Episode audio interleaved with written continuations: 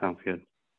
Lord Jesus, good morning. Thank you for Thursday morning. Thank you for this uh, this day that you've blessed us with, and um, we thank you in advance for um, how are you going to how you are going to use us today. And uh, Lord, we ask you to use us today and help us to remove stuff that hinders us from hearing from you, Lord, and um, for you uh, how you want to use us today. Thank you for my friend Brad. Thank you for his marriage. Thank you for his kids and bless his business. And um, Lord, we just ask, ask you to speak through him to us today. Again, words that are encouraging to us from you and words that are equipping uh, for today's, um, for what you have in store for us today, Lord Jesus. We love you. Amen. Brad Ewing, thank you for leading once again. Welcome. Thanks. Yeah. Uh, I, I was really what I wanted to sort of uh, plow into today was just based on a conversation that you and John were having earlier this week. Just uh, you were talking about you know asking God for wisdom and then listening and and all the you know the challenge sometimes is the listening part. we were good at asking, yeah. um, and it just um, it kind of reminded me um, of a, a, song of a not a song of books that one of my favorite books um, that I go back to a fair amount, and I, I I don't think I ever reread the whole thing, but I uh, I I jump back into it in different seasons of my life. But it's called Walking with God, and it's by John Eldredge, who is more famous for uh, the Wild at Heart book. Um, but this the Walking with God book um, it could honestly it could probably be called talking with God because a lot of it is about that. And he, there's no chapters in it. It's just kind of like a year of his journaling and just trying to sort of quantify what does it look like to walk with God and talk with God um, day by day in the midst of the the mundane and the exciting. You know, the mm. the I'm going to work kind of days and the, my daughter's getting engaged kind of days and and everything in between. So um, he, he, he talks about a a vibrant, active walk with God, and where we we sort of make we make room for Him to talk, and we listen, and then we and we actually ask real questions of Him, seeking direction, and and then expect that He can speak and nudge us um, in lots of ways, you know, especially through His Spirit. Um, so I I wanted I haven't done this before, but I wanted to just read um, a passage in it because I think he'll say it better than I will, um, and then some some other pass, you know, scripture and that kind of thing. But um, this this part's entitled "On Learning to Listen." He says we are invited to become followers of Jesus, not just believers, followers. There is a difference. Mm-hmm. Follower assumes that someone else is doing the leading, as in he calls his own sheep by name and leads them out. He goes on ahead of them, and his sheep follow him because they know his voice, which is John 10. The Bible invites us to an intimacy with God that will lead us to the life we are meant to live. If we, if we will follow him, I will instruct you and teach you in the way you should go. I will counsel you and watch over you. Psalm 32 8. God promises to guide us in the details of our lives. In fact, the psalm continues Do not be like the horse or the mule, which have no understanding, but must be controlled by bit and bridle, or they will not come to you. What would it be like to yield to Christ in the details of our lives? What would it be like to follow his counsel and instruction in all the small decisions that add up to the life we find ourselves living? It would be amazing. I think we would find ourselves saying, as David did, You have made known to me the path of life. Mm. Psalm 16. This is the privilege and the joy of sheep that belong to a good shepherd. He leads them well, he leads them to life. So, back to the question what is the life you want me to live? Hmm. It's a good question. Maybe, maybe one of the most important questions we could ever bring to God. Hmm. He created us, after all. He knows why. He knows what is best for each of us. If we could learn from Him the life He wants us to live, the details, the pace, the places we are to invest ourselves, and the places we are not to, we would be in his will and there would be and there we would find life. But it's it's too big of a question to ask i find i have to start with something smaller so he kind of goes into, he says, This weekend, the first of our summer vacation, my simple question was, What would you have us do? Should we go to the ranch or stay at home? Hmm. The ranch for us is a place of rest and restoration. At least that's what it's supposed to be. I knew I had to start there with one simple question. This is step one in learning to listen to the voice of God. Ask simple questions.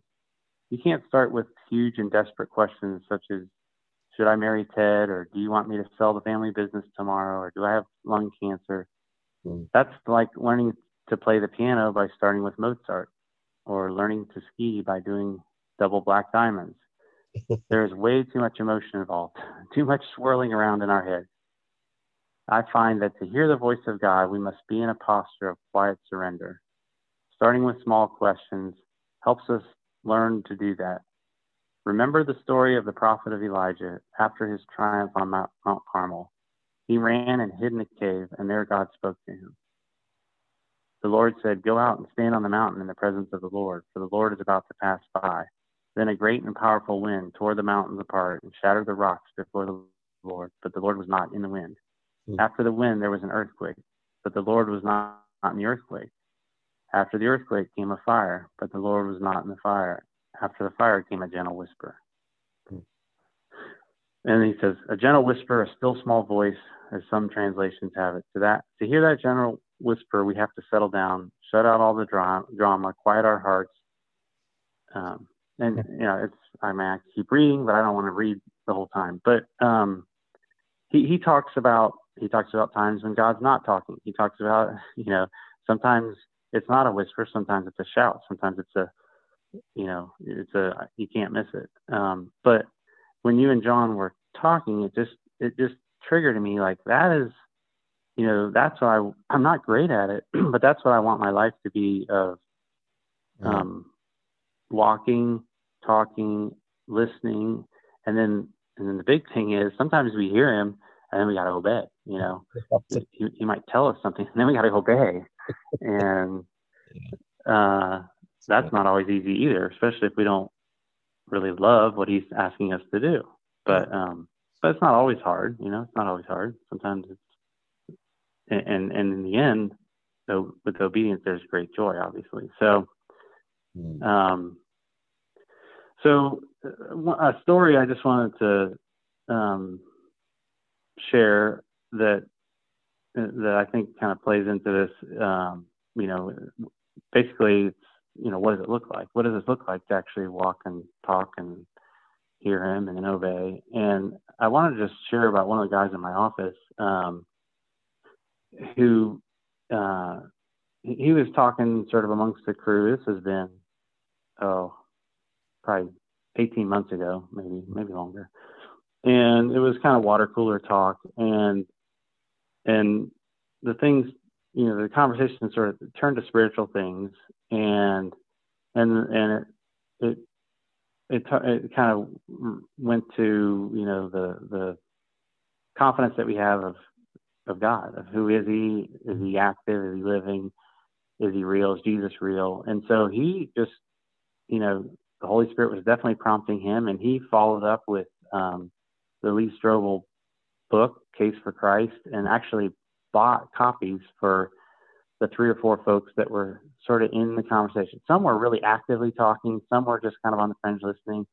But it was a bold thing for him to do, but he felt like God was leading him to do it. So he bought this book, gave it to everybody. and there was one one guy in particular who was definitely showing interest. He read the whole book, he ended up watching the movie hmm. and was really showing interest and um and so that's when now I was like on the edge of all this. I just kind of was hearing it happen, and mm-hmm. um, but so over a course of days, as he read the book and and then was kind of dialoguing, it was clear that he was he had some spiritual hunger, and at that point, it was not a gentle whisper. it was the Lord was saying to me, uh, "You need to suggest that you jump into a Gospel of John study." with this fella and, and with both of these guys, or you know, I knew at that moment, like God was telling me this, and if I didn't do it, I was going to be obedient. So it was more like a two by four, you know. Yeah. and um, And so I did. I, I stepped out, and it's always kind of tricky when you're the boss. It's like, you know, does the employee feel like you're well, maybe they don't ever feel like that, but I, I didn't, I didn't want it to feel like I was coercing anyway, but it, it, it went off fine anyway. So we started meeting and we've, I, I, I want to say this has been 18 months ago and, um, we have basically it's been for a long time, it was every week and then it's sort of averaging about every other week. Um, and, but it was, it was one of those times where, you know, God was really, um, he, he was clearly talking to me and I was trying to be obedient. And, but it wouldn't have happened if um, the other fellow in my office was not obedient when God was nudging him. So you talk, you talked a lot about holy hunches and, you know, I mean, that the, the reason we have confidence and we know that God can talk to us in this way through others, through his word, through the spirit is because the spirit lives in us. Right. And so I just wanted to read, um, just as a, a, confidence for us going into the day. Uh, mm-hmm. John 14, um, but actually all of John 14 is awesome. John 15 is abiding. So, but this this passage, uh, John 14, 15 through 20. If you love me, you will keep my commandments, and I will ask the Father, and He will give you another helper to be with you forever, even the Spirit of truth, whom the world cannot receive, because it neither sees Him nor knows Him. You know Him, for He dwells with you and will be in you. Mm. And in my Bible, I mean, every time I find that, and there's multiple times where it says it, that the Holy Spirit is in you. I like, I just circle that in because it's like, mm. you know, that's the whole, that's the whole Emmanuel Christmas time, God with us. I mean, He is in us. He's going with us wherever we go, mm. and and He can talk to us. Um, and then 25 through 27, these things I have spoken to you while I'm still with you, but the Helper, the Holy Spirit, whom the Father will send in my name, he will teach you all things and bring to you remembrance all that I have said to you. Peace I leave with you, my peace I give to you. Not as the world gives, do I give to you. Let not your hearts be troubled, neither let them be afraid. Mm, so, um, that's good. I'm I'm learning, I'm growing, but um, that's the goal is to to walk, talk with God, listen, and then obey. So that's what I am. No, that's good. It's good. It the uh, our family does a little devotional, and this morning it was it was talking about um, the Holy Spirit within you um, and the fruit of the Spirit, which it just I've read that so many times over the years, Brad, but I find it this morning very again convicting. It's the the the fruit of the Spirit um, in our life, and so when I the best mm-hmm. version the best version of me is when I get me out of the way and uh, I let the Holy Spirit do what the Holy Spirit does and the fruit of mm-hmm. that spirit um, that strikes me this morning and you know it is it's tough you know Brad as leaders um, you know to be a to be a very good leader you have to be a great follower and um, for us to follow the lead of the Holy Spirit. And Don Patton talks about that a bunch, holy hunches. Um, but for me, for me to listen to that holy hunch, I got to be able to turn down other noise and other distractions in my life. And then to your point, and I laughed when you said that is the obeying. I think, I think a lot of times I get hit with that two by four as well. And uh, because I'm not I'm not quick to listen and I'm not quick to obey. And so, and yet when I do, the the the few times that that I do that, uh, that I listen and obey, things go a lot better. So those are those are great reminders. Yeah. Again, well, I maybe this is yeah, no, that's great. I mean, maybe this is a, a follow up time because I thought about as I was driving in here. I'm just gonna ask Jerry. Okay, when you thought about PSP or when you how did you hear God? How, how did you know God was nudging you, talking to you? And but then I I chickened out because I didn't want to put you on the spot in that yeah. moment. but but I mean it'd be I mean I think we all would our faith would grow and we all would love to hear okay how's God talking to you how's he working in you and that's what PSP is all about really but it's like sometimes 15 minutes is yep you know it's not enough to go as far as we might want to go So. Well, and, and to answer that very quick, and I'll have you pray us into the rest of our day, but to answer it is I think the enemy scatters us, right? And I, I mm-hmm, mm-hmm. the with the COVID, I think it was a it was a time that it felt like the Holy Spirit was saying, "Hey, unify." And so while this a lot of times on these calls, um, we're just looking at phone numbers. We're you know we, I don't know who's unified on the call, but the Holy Spirit does.